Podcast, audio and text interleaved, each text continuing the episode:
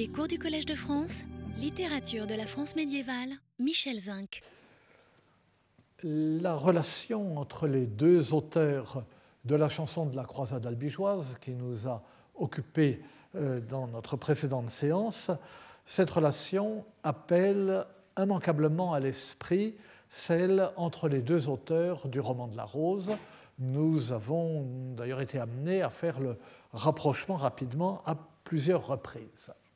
Et cette question des deux auteurs du roman de la Rose est celle qui vient immédiatement à l'esprit quand on pose celle euh, du nom du poète euh, dans la poésie médiévale.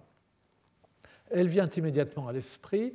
Nous ne l'avons pas encore euh, vraiment abordée et j'hésitais à le faire parce que c'est une question très classique, très connue, très étudiée, ce qui me décourage un peu d'en parler une fois de plus, parce que je n'ai, à vrai dire, guère d'éléments nouveaux euh, à apporter.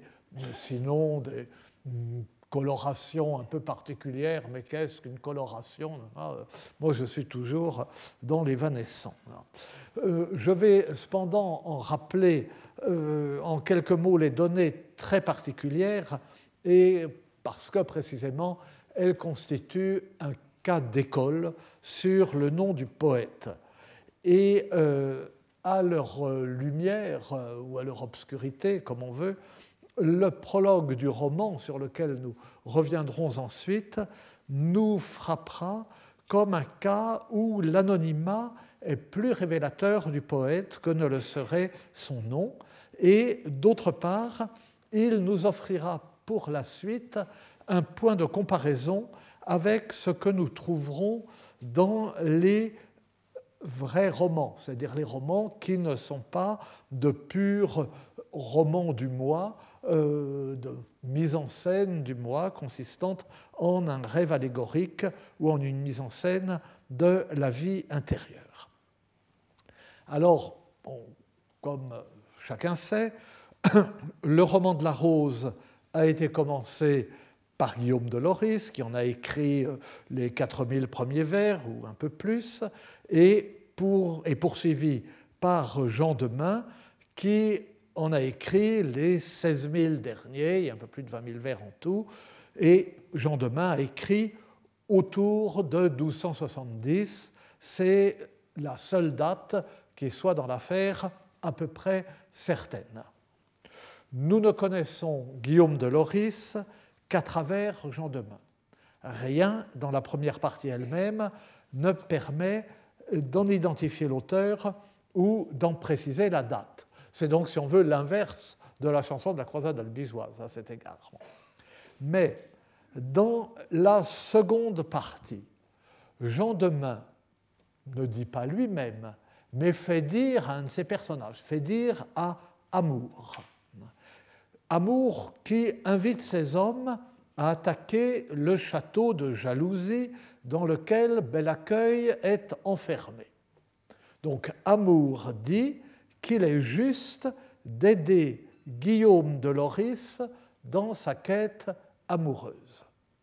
Autrement dit, Jean de Main place dans la bouche d'un de ses personnages, Amour, le nom de son prédécesseur, l'auteur du roman, l'auteur de ce roman dont il est le continuateur. Euh, le roman a été commencé par Guillaume de Loris, nous dit-il, Guillaume de Loris qui ne se nomme pas, et il raconte à la première personne le rêve de Guillaume de Loris. Donc ce rêve, c'est le rêve du narrateur, mais avec une continuité entre l'auteur, qui se présente dans un prologue, et le narrateur. Et le, récit du rêve est poursuivi par Jean de Main, qui continue à raconter le rêve de Guillaume de Loris.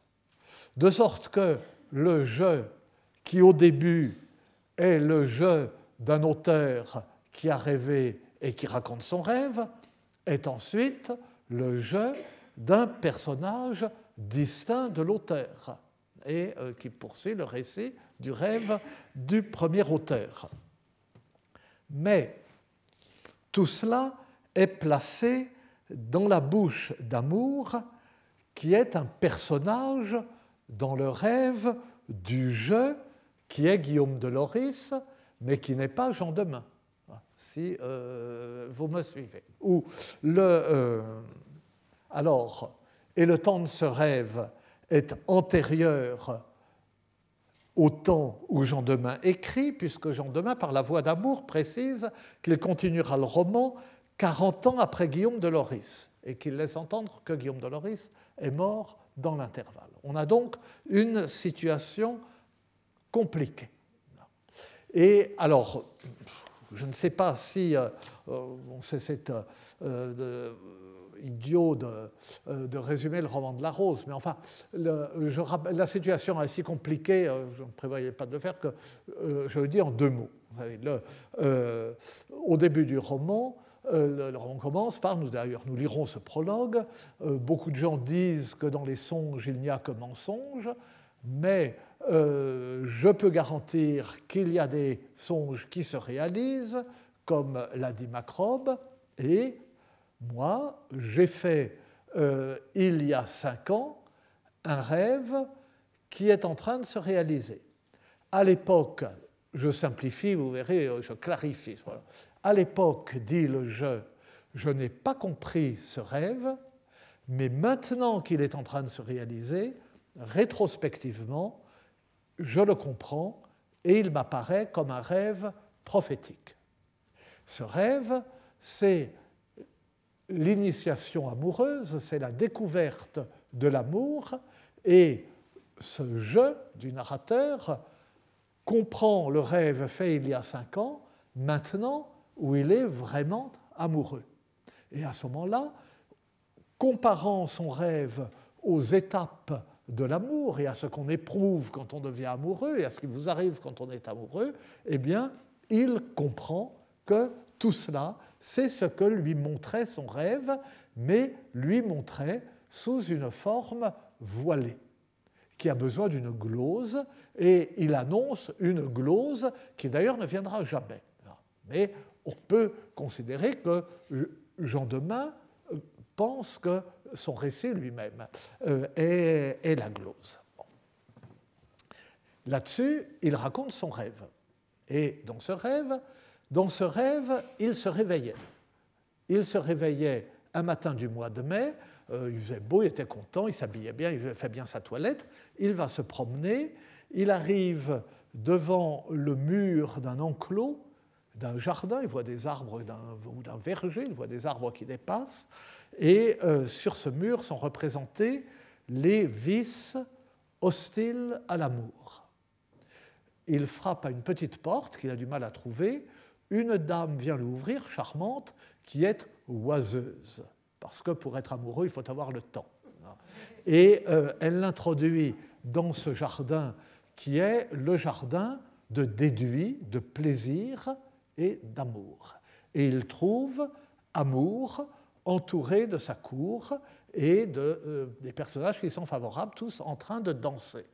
Il est très bien accueilli et il poursuit son chemin dans ce charmant jardin et il arrive près d'une fontaine dont une inscription lui apprend que c'est celle dans laquelle s'est noyé Narcisse. Et dans le reflet de cette fontaine, il y a deux escarboucles au fond, enfin c'est très euh, compliqué, le tout peut s'expliquer allégoriquement. Euh, dans la fontaine, il voit le reflet d'un buisson de roses. Donc il se détourne du reflet et se tourne vers le vrai buisson de roses. Tout ça dans son rêve, naturellement. Et alors il y a des tas de très belles roses, mais parmi toutes ces belles roses, un petit bouton de rose particulièrement charmant euh, qu'il regarde avec attention. Et à ce moment-là, Amour, qui l'a suivi, lui décoche une flèche qui, entrant par l'œil, l'atteint au cœur, car c'est par la vue qu'on devient amoureux. comprenez enfin, tout ça n'est naturellement pas expliqué. Puis quatre autres flèches, à ce moment-là, il est amoureux de, euh, du bouton de rose. Et euh, il entre en scène toute une série de euh, personnages, des personnages qui représente les différents états ou différentes facettes de la personnalité de l'être aimé. Et puis des personnages qui représentent la voie publique. Donc, danger, qui est faire danger, c'est résister, c'est la, la, pudeur, la résistance de la jeune fille. bel accueil, qui au contraire, les sentiments qui la poussent à faire bon accueil euh, à euh, son soupirant. Et puis, jalousie, euh, malbouche, la médisance qui la surveille, etc. etc. Et le, à ce moment-là, Amour, qui a donné des instructions sur la façon d'être amoureux au jeune homme, donc il apprend des tas de choses, et en particulier que quand on est amoureux, il faut avoir un confident et un ami. Justement, il a un ami qui s'appelle Ami. Et euh, Ami lui donne des conseils d'amis hein, Et, et puis, euh, là-dessus arrive Raison. Raison lui dit il ne faut pas être amoureux, ce n'est pas raisonnable, il faut être amoureux de moi, Raison, etc. Et euh, là-dessus, il arrive, le rêveur arrive à écarter les, les puissances hostiles et il fait ami avec bel accueil. Euh, j'avais essayé de montrer autrefois que ce qui facilitait les choses, c'est que bel accueil est masculin. Hein. Donc, euh, il peut avoir des relations avec bel accueil. Bel accueil est un go-between idéal, puisque euh, c'est une projection, hein, une partie de la jeune fille, mais masculine.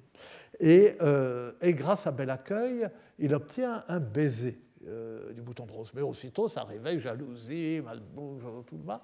Et jalousie construit une tour où Bel Accueil est enfermé. Au début, dans la partie Guillaume de Loris, Bel Accueil est une, les sentiments de la jeune fille favorable à l'amant et le bouton de rose, c'est la jeune fille. Dans la partie Jean de Main, euh, dont la tonalité est différente, Bel Accueil, c'est la jeune fille. C'est Bel Accueil qui est enfermé dans le château de jalousie sous la garde d'une duègne et la vieille, etc.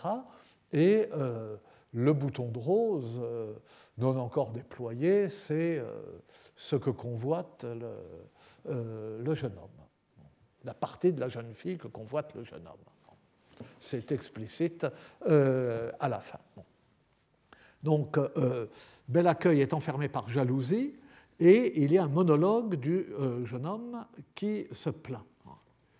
Au milieu de ce monologue intervient la partie Guillaume de Loris commence la partie Jean Demain. Mais il n'y a aucun moyen de le savoir. C'est Jean Demain qui le dit par la bouche du Dieu d'amour dans le passage dont je vous parlais tout à l'heure et auquel euh, je vais euh, revenir. Et là-dessus, alors Jean Demain écrit de façon assez différente de Guillaume de Loris. Il y a de très longs discours avec des discours enchâssés dans les discours, de nouveaux raisons, de nouveaux amis, euh, l'exemple, euh, l'exemple du jaloux, le discours du jaloux à l'intérieur d'un discours. Enfin bon, euh, tout ça est extrêmement long. Jean Demain, qui est un esprit cultivé et intéressé par toutes sortes de problèmes scientifiques et philosophiques, les aborde tous, de sorte que ça devient une sorte d'encyclopédie. et cet euh, art d'amour euh, que euh, voulait écrire Guillaume de Loris devient beaucoup plus. On parle de cosmologie, on parle de questions philosophiques, de la toute-puissance divine au regard des futurs contingents, enfin, que sais-je. Pendant ce temps, ben, l'accueil est toujours enfermé dans sa tour. Et à la fin, euh, on fait appel, euh, donc euh, Amour fait appel à sa mère, Vénus. Entre-temps, on a fait intervenir Nature, qui va trouver Génius, Génius qui travaille pour Nature, qui est ensemble le, génie concret de la nature créatrice, qui est elle-même l'ouvrière, la chambrière de Dieu. et enfin, je raconte ça dans le plus grand désordre, mais enfin, c'est un truc tellement connu. Et euh, à la fin, le, euh, le, brandon d'amour lancé par un arc met le feu au château et, euh, et voilà, amour donne l'assaut au château et l'amant peut enfin conquérir la rose vermeille, c'est-à-dire qu'il a son bâton de pèlerin d'amour avec lequel il écarte les petits pétales. Enfin, c'est décrit avec une précision à la fois métaphorique et indécente. Et il juge ainsi la rose vermeille, attend fait jour, et je m'éveille. Fin du rêve, et euh, ça se termine comme ça. Alors, euh, le, euh, donc, je reviens en arrière. Alors que c'est la partie Jean Demain depuis 6000 vers, il y a un discours d'amour, et c'est dans ce discours que Amour explique que Guillaume de Loris est mort et que Jean Demain lui a succédé. Donc tout cela se passe dans le rêve de Guillaume de Loris, qui est supposé être le rêveur. Ce rêve est antérieur à celui euh, où Jean Demain écrit, encore puisque Amour précise que Guillaume de Loris est arrêté 40 ans avant. Donc Amour donne à son propos la forme d'une prophétie, puisque, encore une fois, dans l'argument du roman, il est un personnage dans le rêve du narrateur identifié à Guillaume de Loris, et que tout le récit se déroule dans le temps du rêve et le temps d'un rêve. Il annonce que Guillaume de Loris consacrera un roman au rêve qu'il est en train de faire, puisque l'époque du rêve n'est pas celle du roman, et que le prologue précise que le rêveur, narrateur, écrivain a fait ce rêve quatre ans avant le moment où il le met par écrit et rédige ce prologue. Et il cite le moment de la charnière, qui sont les vers 4023-28 dans l'édition Le Quoi, euh, avec 30 vers de différence dans l'édition euh, d'Armand Strubel, dans lettres gothiques, et en spécifiant que ce sont les derniers composés par Guillaume. Et nous sommes à ce moment-là euh, autour des vers des 1500, un peu après, c'est-à-dire exactement au milieu du roman tel qu'il se présentera une fois achevé. Et Amour précise, poursuit en annonçant que Jean Chopinel, natif de Main, prendra la relève et poursuivra le roman jusqu'au bout. Et il en cite même euh, euh, euh, le dernier vers. À ce moment-là, il cite ce qui sera le dernier vers du roman.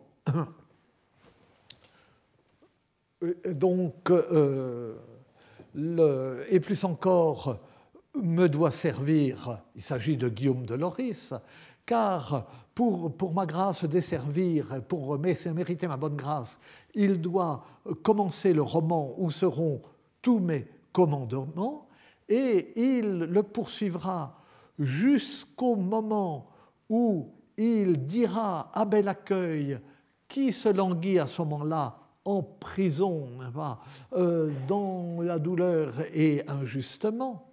Donc, parce que l'amant est séparé de bel accueil, mais c'est à lui qu'il s'adresse, comme on s'adresse à une bien-aimée lointaine. Mout suit durement esmaillé, que entre oubliés ne maillé, si on est deux et desconforte, jamais ce n'est rien qui me conforte, je perds votre bienveillance, car je n'ai messe ailleurs fiance.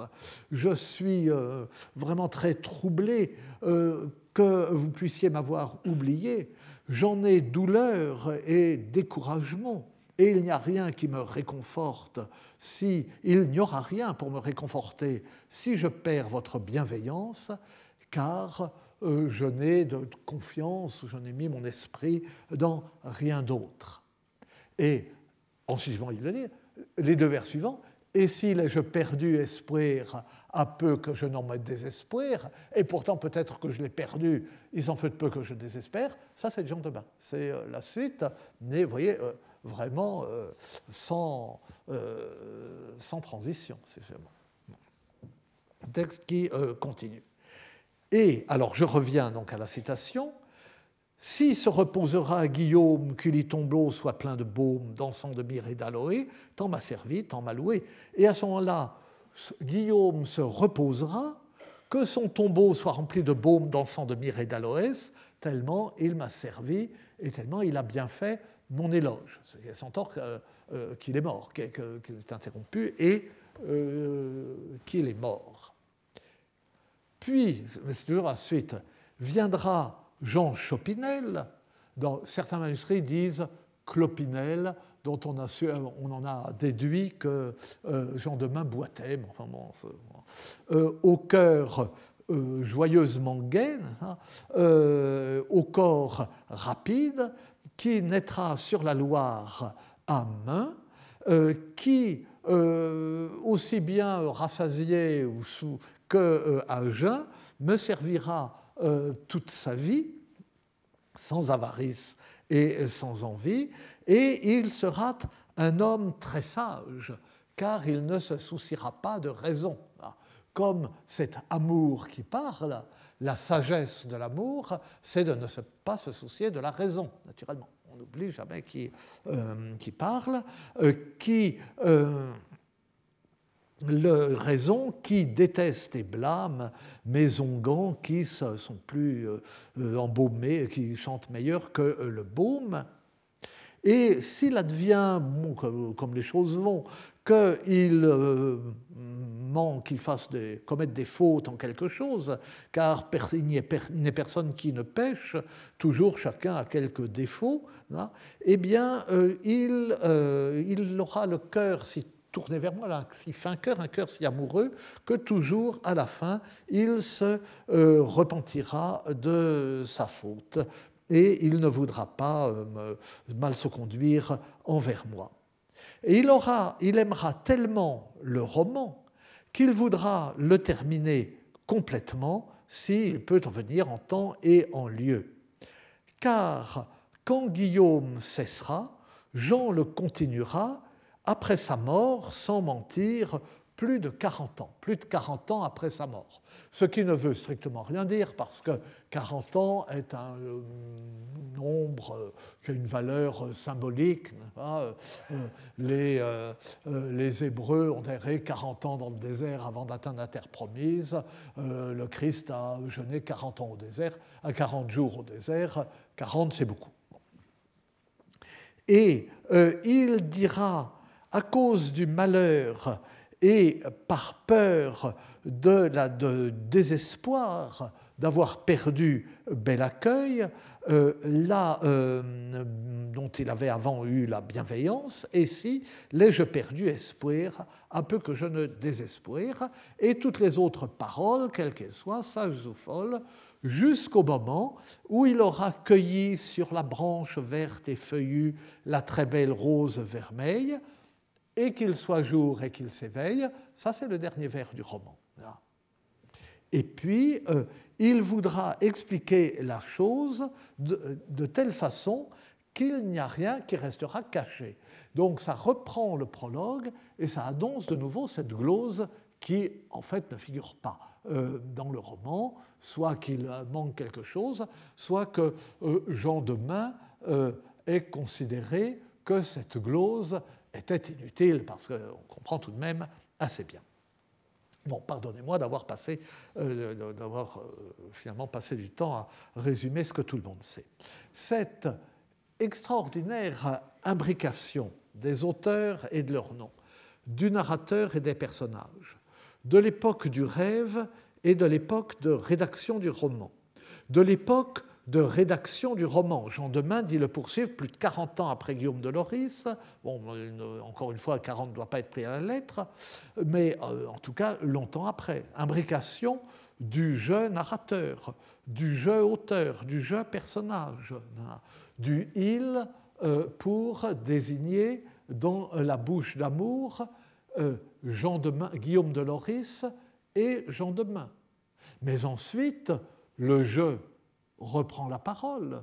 Et il est entendu que c'est Guillaume de mais euh, euh, comment éviter qu'un jeu, pendant des milliers de vers, ne soit pas rapporté dans l'esprit du lecteur un peu euh, à l'auteur? Cette extraordinaire imbrication est peut-être unique dans la littérature.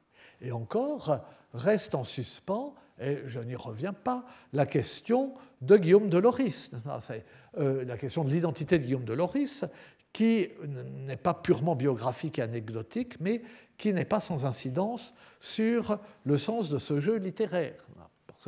Jean Demain est un personnage bien connu qui a fait ses études à l'Université de Paris et, nous le savons depuis peu grâce à Luciano Rossi, à l'Université de Bologne.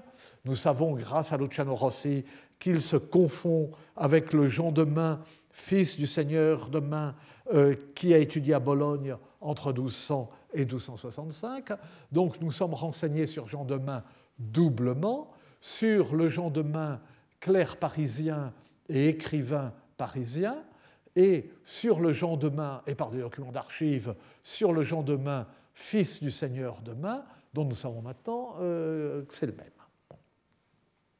Et le Jean de Main, après l'achèvement du roman de la Rose, traduit en, prose plusieurs ouvrages latins pour de grands personnages, y compris le roi Philippe le Bel. Nous le connaissons très bien, il avait une maison euh, euh, rue Saint-Jacques, à peu près à l'angle actuel rue Soufflot.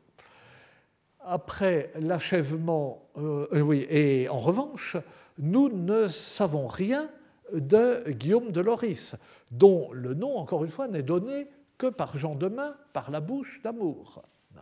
Euh, on, euh, alors bon, et euh, nous connaissons pas, pas Guillaume de Loris, aussi, non si, plutôt si, nous connaissons un Guillaume de Loris.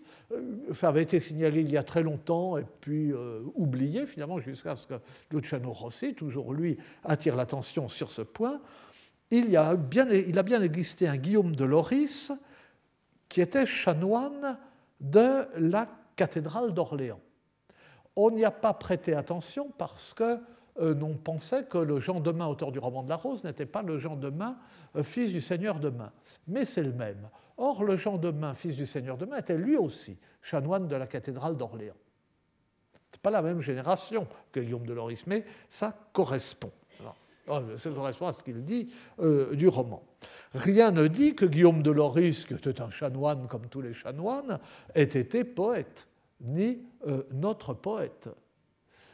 Si c'était lui l'auteur de la première partie euh, du roman de la Rose, peut-être ne le saurions-nous autrement que par le témoignage de Jean Demain. Il n'avait pas de raison de ne pas s'en vanter.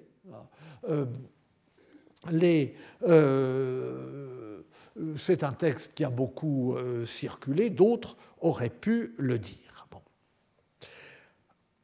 bien que les différences de style, de ton euh, et même d'idéologie entre les deux parties du roman aient été relevées depuis toujours, bien que la première partie semble avoir été diffusée seule, mais peu dans des conditions douteuses, certains ont soupçonné, soupçonnent encore, une mystification.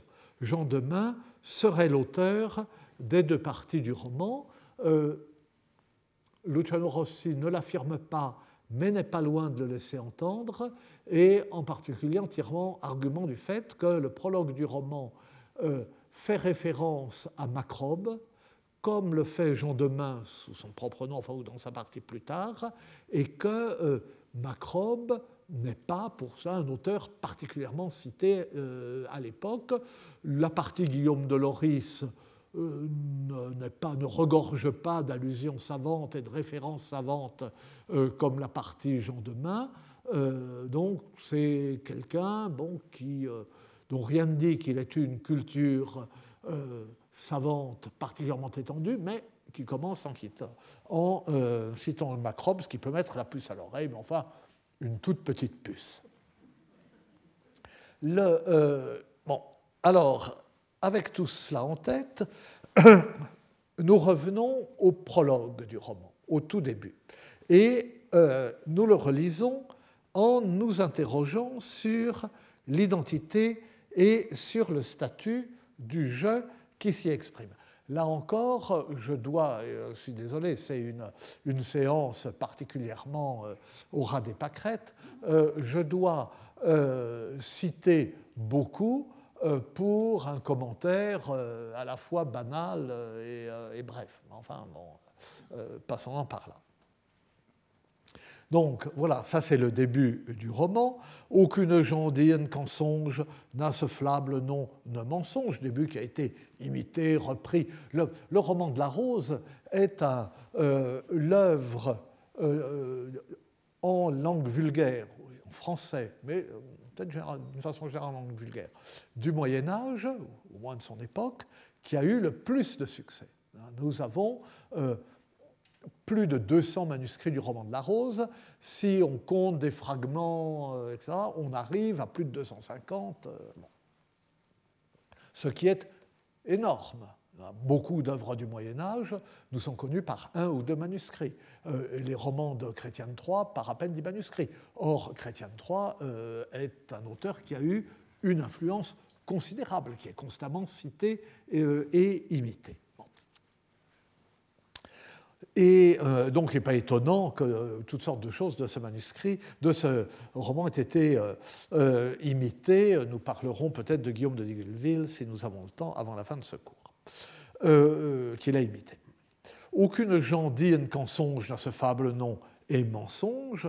Donc, il y a des gens qui disent qu'en songe, que dans les songes, il n'y a que des fables et des mensonges, mais on peut rêver des songes qui ne sont pas mensongers, mais qui s'avère ensuite vraiment, et je peux euh, invoquer comme garant un auteur qui s'appelait Macrobe, qui ne tenait pas les songes pour des, bagatelles mensongères, mais qui a écrit la vision, la vision, dirions-nous, soit écrite la vision qui vint au roi Scipion, qui a écrit la vision qui advint euh, au roi Scipion. Alors évidemment, euh, Scipion euh, n'était pas roi, et ce n'est pas Macrobe qui a écrit le songe de Scipion, mais c'est Cicéron. Et le, Macrobe a écrit un commentaire sur le songe de Scipion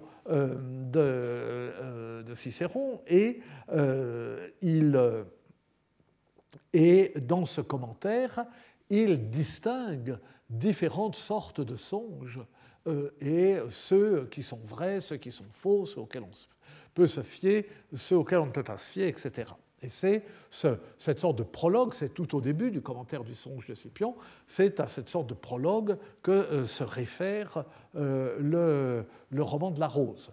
Ce qui veut dire qu'il est, il est cultivé si on veut, il connaît Macrobe, et n'a pas besoin d'avoir lu beaucoup Macrobe pour euh, avoir trouvé cela.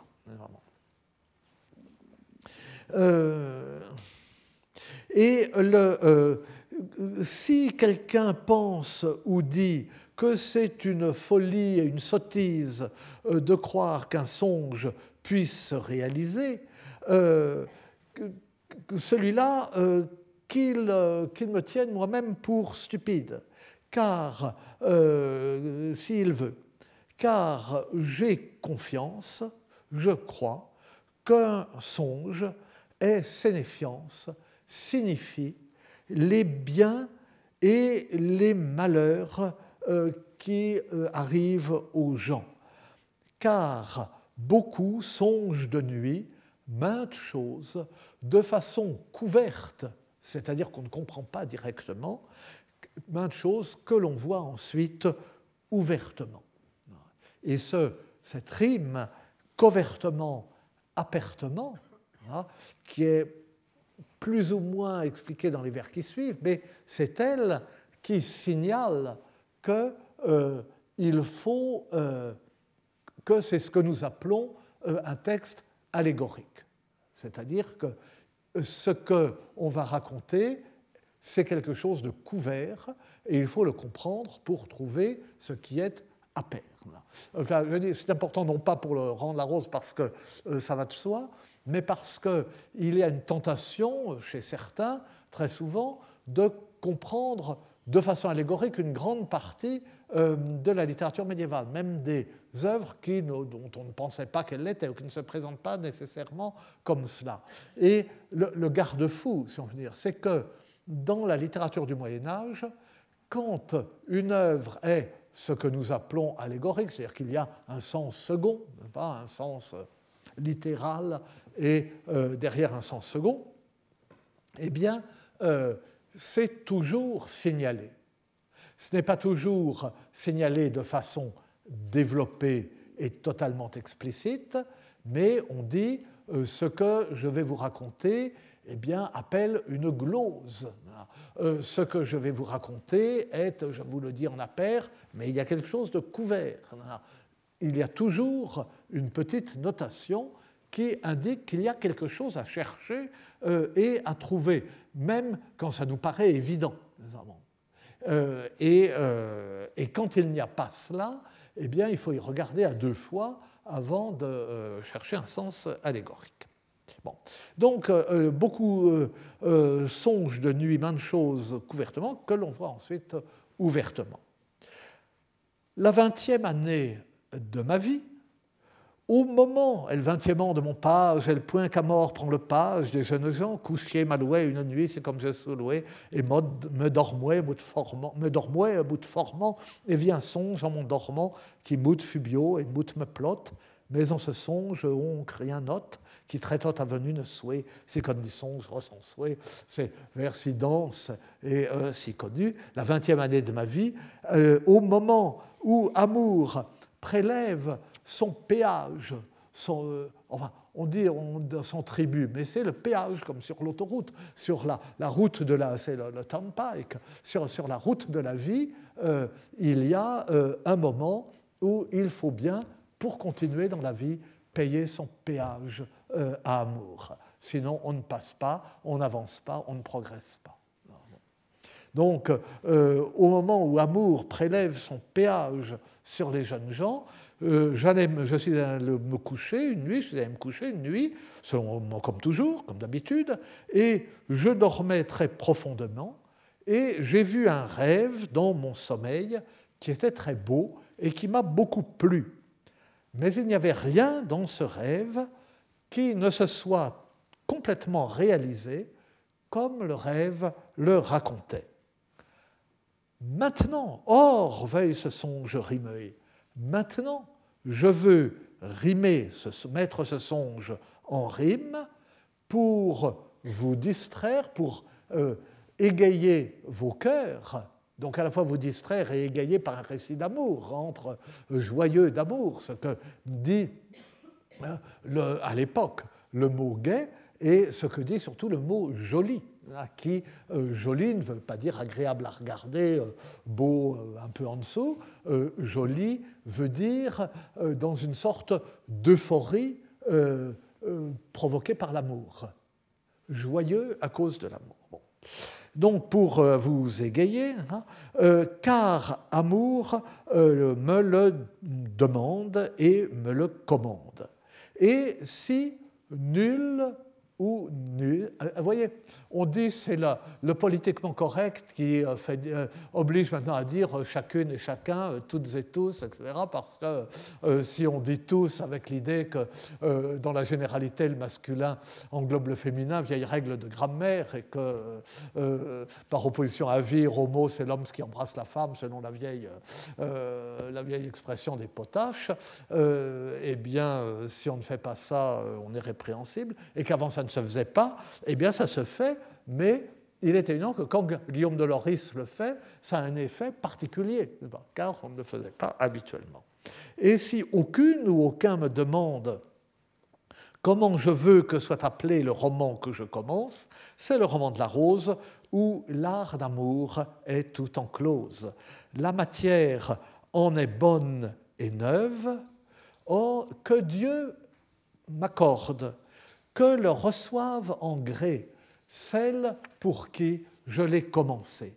C'est celle qui a tant de prix et est tellement digne d'être aimée qu'elle doit être appelée rose. Et à ce moment-là, le roman commence. Avimière qu'il est mest. Il a déjà bien cinq ans ou mest, quand mest se sont joués, elle est amoureux, plein de jouets. J'avais l'impression qu'on était au mois de mai. Il y a bien de cela cinq ans ou plus. Euh, que j'étais au mois de mai, c'est ce que je rêvais, autant amoureux, euh, plein de joie.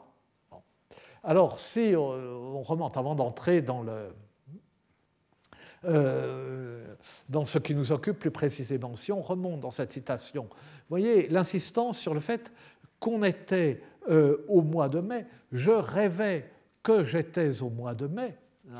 Le mois de mai est le mois de l'amour, le temps amoureux plein de joie. Donc le sens du roman est donné par cette datation dans la saison, et avec un rapprochement entre la saison de l'année et la saison de la vie. Dans la vingtième année de euh, mon âge, au moment où Amour prélève son péage, à ce moment-là, j'ai rêvé que j'étais au mois de mai. 20 ans, c'est le mois de mai euh, euh, de la vie.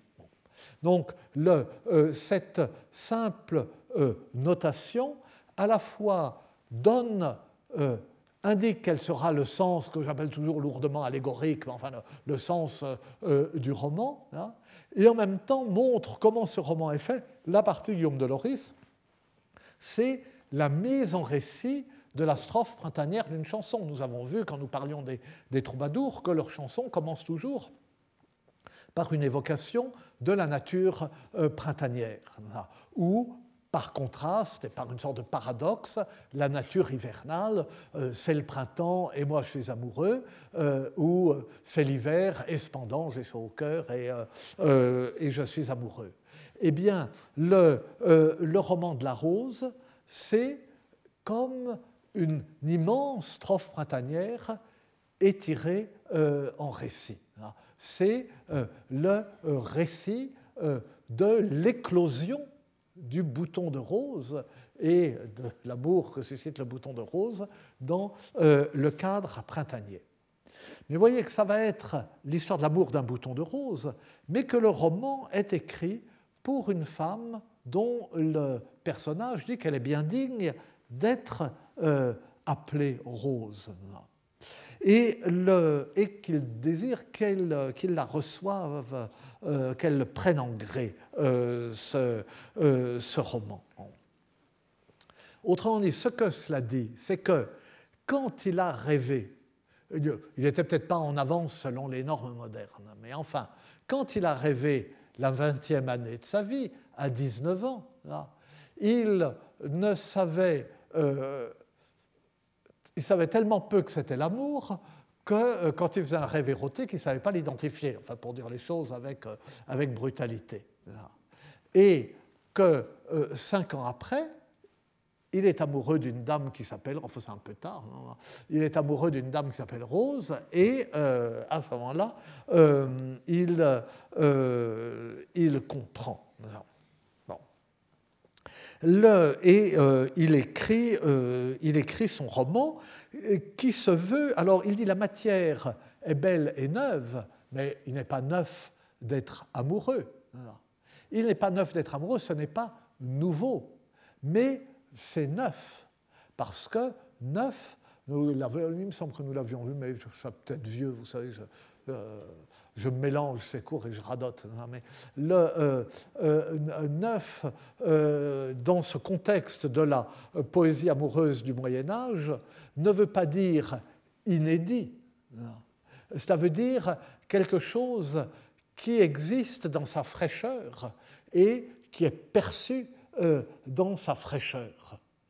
Le, le sentiment est neuf, non pas si on est le premier à l'éprouver, mais euh, si on l'éprouve vraiment, si on le découvre, si on l'éprouve dans sa première fraîcheur, si on n'est pas blasé euh, sur lui, et ainsi euh, de toutes choses. Et donc, cette matière de l'amour n'existe que si elle est neuve, parce que un amour qui n'est pas neuf, qui n'existe pas dans cette fraîcheur toujours renouvelée, et, euh, qui n'est pas euh, euh, vécu comme une découverte permanente, eh bien, ce n'est pas véritablement l'amour. Et donc, la matière est bonne, et il va, en même temps, il va écrire l'art d'amour. Donc, quand on écrit L'art d'amour est tout enclos, c'est toujours une référence à Ovide. Et Ovide, alors dans, la partie Jean Demain, il y a des, passages entiers d'Ovide qui sont traduits absolument littéralement. Euh, mais euh, en même temps, euh, on voit ce que le, Moyen Âge apporte. L'art d'Ovide, c'est une recette de technique de séduction. Et le roman de la rose, c'est le récit de ce qu'on éprouve, des étapes par lesquelles on passe lorsqu'on découvre l'amour, mais ce n'est pas euh, un livre de recettes euh, de séduction. Les recettes de séduction ne marchent pas vraiment. Par exemple, fortune, euh, on peut prendre la voie de fortune et essayer de payer, ça ne marche pas, etc. C'est vraiment une découverte vécue et pas des recettes à appliquer. Et c'est en ce sens que la matière est neuve. Et en même temps, cette dédicace à celle qui mérite d'être appelée rose montre que l'œuvre, euh, du point de vue de l'auteur, est écrite parce qu'il espère quelque chose de ce qu'il écrit. Il, il, écrit son roman pour se gagner les bonnes grâces et donc les faveurs de, euh, euh, cette rose, ce qui d'ailleurs laisse entendre que, euh, pas jusqu'où Guillaume de Loris comptait aller, mais qu'il euh, n'allait peut-être pas jusqu'à la conquête, jusqu'à déflorer la rose, comme dans euh, Jean Demain, puisqu'il il a quelque chose encore à attendre de la rose à laquelle il s'adresse, et que ce serait à la fois maladroit et de la dernière goujaterie de lui offrir une œuvre dans laquelle euh, il euh, anticipe euh, sur le résultat. Mais ça, c'est autre chose. Alors, selon le, un procédé qui avait été utilisé avant lui, en particulier par Chrétien Troyes, nous le verrons la, prochaine fois, je ne suis pas l'ordre chronologique, mais enfin, j'allais dire l'ordre logique, mais je me vante un peu, euh, l'auteur euh, se met en scène au début de son ouvrage en se situant par rapport à une opinion générale commune. Une opinion générale commune qu'on approuve, c'est ce que fera Chrétien dans Zérek et Énide, euh, les vilains dits en son répit, que telle chose allant en dépit, qui mode vaut mieux que l'on ne cuide, soit comme ici, pour s'en démarquer contrairement à l'opinion de ceux euh, qui pensent que les songes sont mensonges, le je qui s'exprime croit à leur valeur prémonitoire. Ce je, dans les premiers vers, est celui de l'auteur, plus que celui du narrateur. Il n'évoque pas d'abord, il ne fait pas appel tout de suite à son propre rêve, il invoque le témoignage de Macrobe. Il ne dit pas ce qui serait plus convaincant, les rêves sont vrais parce que moi j'ai fait un rêve qui s'est réalisé. Il dit les rêves sont vrais parce que euh, Macrobe le dit. On attend donc à ce moment-là une argumentation plutôt qu'un témoignage. Il y a un glissement dans cette attente. Et euh, on parle un glissement de la remarque toute générale que certains rêves se réalisent au récit de son propre euh, rêve qui illustre l'observation que beaucoup de gens voient les rêves obscurs qu'ils ont faits se réaliser et du coup euh, s'éclairer. Et ce rêve, encore une fois, il le raconte cinq ans après l'avoir fait, au moment où sa réalisation, à la fois, le lui fait comprendre rétrospectivement et lui en montre la vérité. Il le raconte comme un art d'aimer et pour que la femme qu'il aime le prenne en gré, pour que l'anticipation de l'amour dans le rêve trouve sa réalisation dans la réalité. Et c'est ce que euh, David Holt, que vous connaissez, que nous voyons de temps en temps ici, euh, appelle dans son premier livre, qui est un, livre, un beau livre sur le roman de la rose, appelle Self-Fulfilling Prophecies. C'est même euh, le titre de, son livre. Il y a de même que les troubadours et les trouvères écrivent des saluts d'amour, des, dont Sylvie Lefebvre dirige une belle édition qui paraîtra bientôt une des, des lettres en vers des poèmes qui se présentent comme une lettre écrite par le poète euh, à celle qu'il aime et qui sont des requêtes d'amour, eh bien, le roman de la rose de Guillaume de Loris se présente comme euh, une requête d'amour. Et il y a euh, quelque chose de commun, parce que dans les saluts d'amour, le, grand argument du poète, ou ce qu'il a à dire en écrivant à celle qu'il aime, c'est le, de décrire l'état dans lequel il est et les souffrances qu'il éprouve. Ah, je vous aime, ah, si, vous savez, si vous saviez comme je dors mal, ah, je me retourne, je ne trouve pas la bonne position, euh, euh, alors je finis par somnoler un petit peu, à ce moment-là je rêve de vous, puis je me réveille, puis vous n'êtes pas là, c'est encore pire qu'avant, etc. Enfin, je, euh, paraphrase mon premier, le premier des saluts d'amour d'Arnaud de Mareuil, et d'ailleurs j'ai l'impression de toujours piétiner, il y a eu euh, nous en avions parlé de ce salut d'amour d'Arnaud de Mareuil il y a, je sais pas, euh, oh, 4-5 ans, 5-6 ans, voilà. quand, je sais plus, quand je parlais de euh, la poésie comme récit. Et j'avais comparé la description de l'insomnie amoureuse et du rêve érotique, en somme, euh, dans Le Salut d'amour d'Arnaud de Mareuil, qui est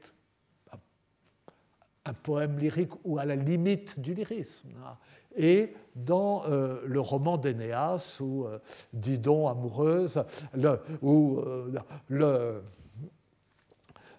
le premier vers et demi du célèbre livre 4 de l'Énéide est, est, glosé en 40 vers euh, dans l'Énéas. Donc, euh, il y a cela, et cela, cela crée, euh, cela soude le, le rêveur à l'auteur. L'auteur, composant un poème, est fier du poème qu'il compose. L'auteur qui ne laisse pas ignorer que c'est lui qui compose le poème, etc., ne cesse d'être présent puisqu'il prévient dès le début qu'il écrit ce poème, le récit de son rêve, dans une intention utilitaire, si on peut dire, pour être aimé euh, de, cette dame qu'il appelle Rose euh, et pour obtenir ses faveurs.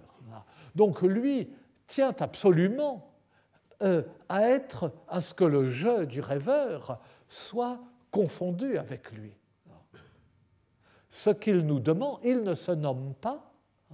Nous ne savons pas quelle est son identité de l'état civil, mais il tient à ce que nous pensions, à ce que nous soyons convaincus que euh, euh, l'identité, le, jeu qui rêve, c'est le jeu qui écrit le rêve, c'est cet auteur qui a besoin qu'on croit à cette euh, identification totale pour que le poème puisse produire euh, son effet sur la dame. Et du coup, apparaît, je reviens euh, à la transition et au discours du Dieu d'amour, du coup apparaît une fois de plus l'espèce de, malice de Jean de Main et le goût euh, qui n'a pour, le goût de, pour démystifier, comme nous dirions euh, les choses.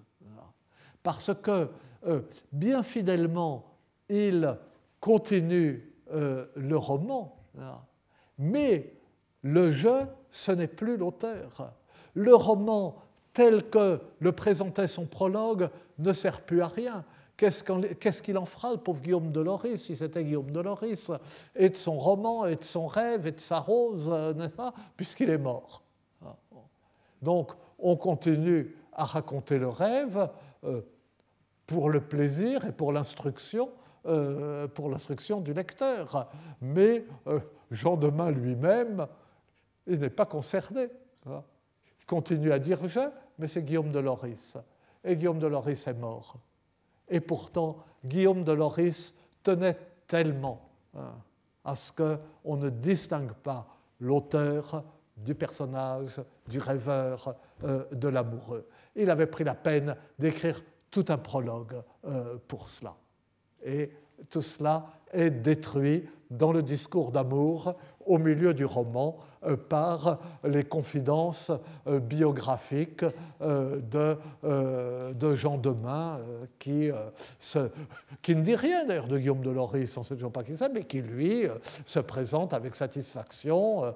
il est amoureux, il est demain, il est ceci, il est cela. Donc, bon, pardonnez-moi d'avoir consacré une heure à un texte, bon, à la fois une œuvre et des questions euh, euh, rebattues. Mais euh, le, ce que nous en tirons, ce qui apparaît, entre tellement dans, dans, notre propos que je serais presque aussi coupable d'avoir fait l'impasse sur le roman de la rose que je le suis d'en avoir parlé. Je vous remercie. Retrouvez tous les contenus du Collège de France sur www.colège-2-france.fr.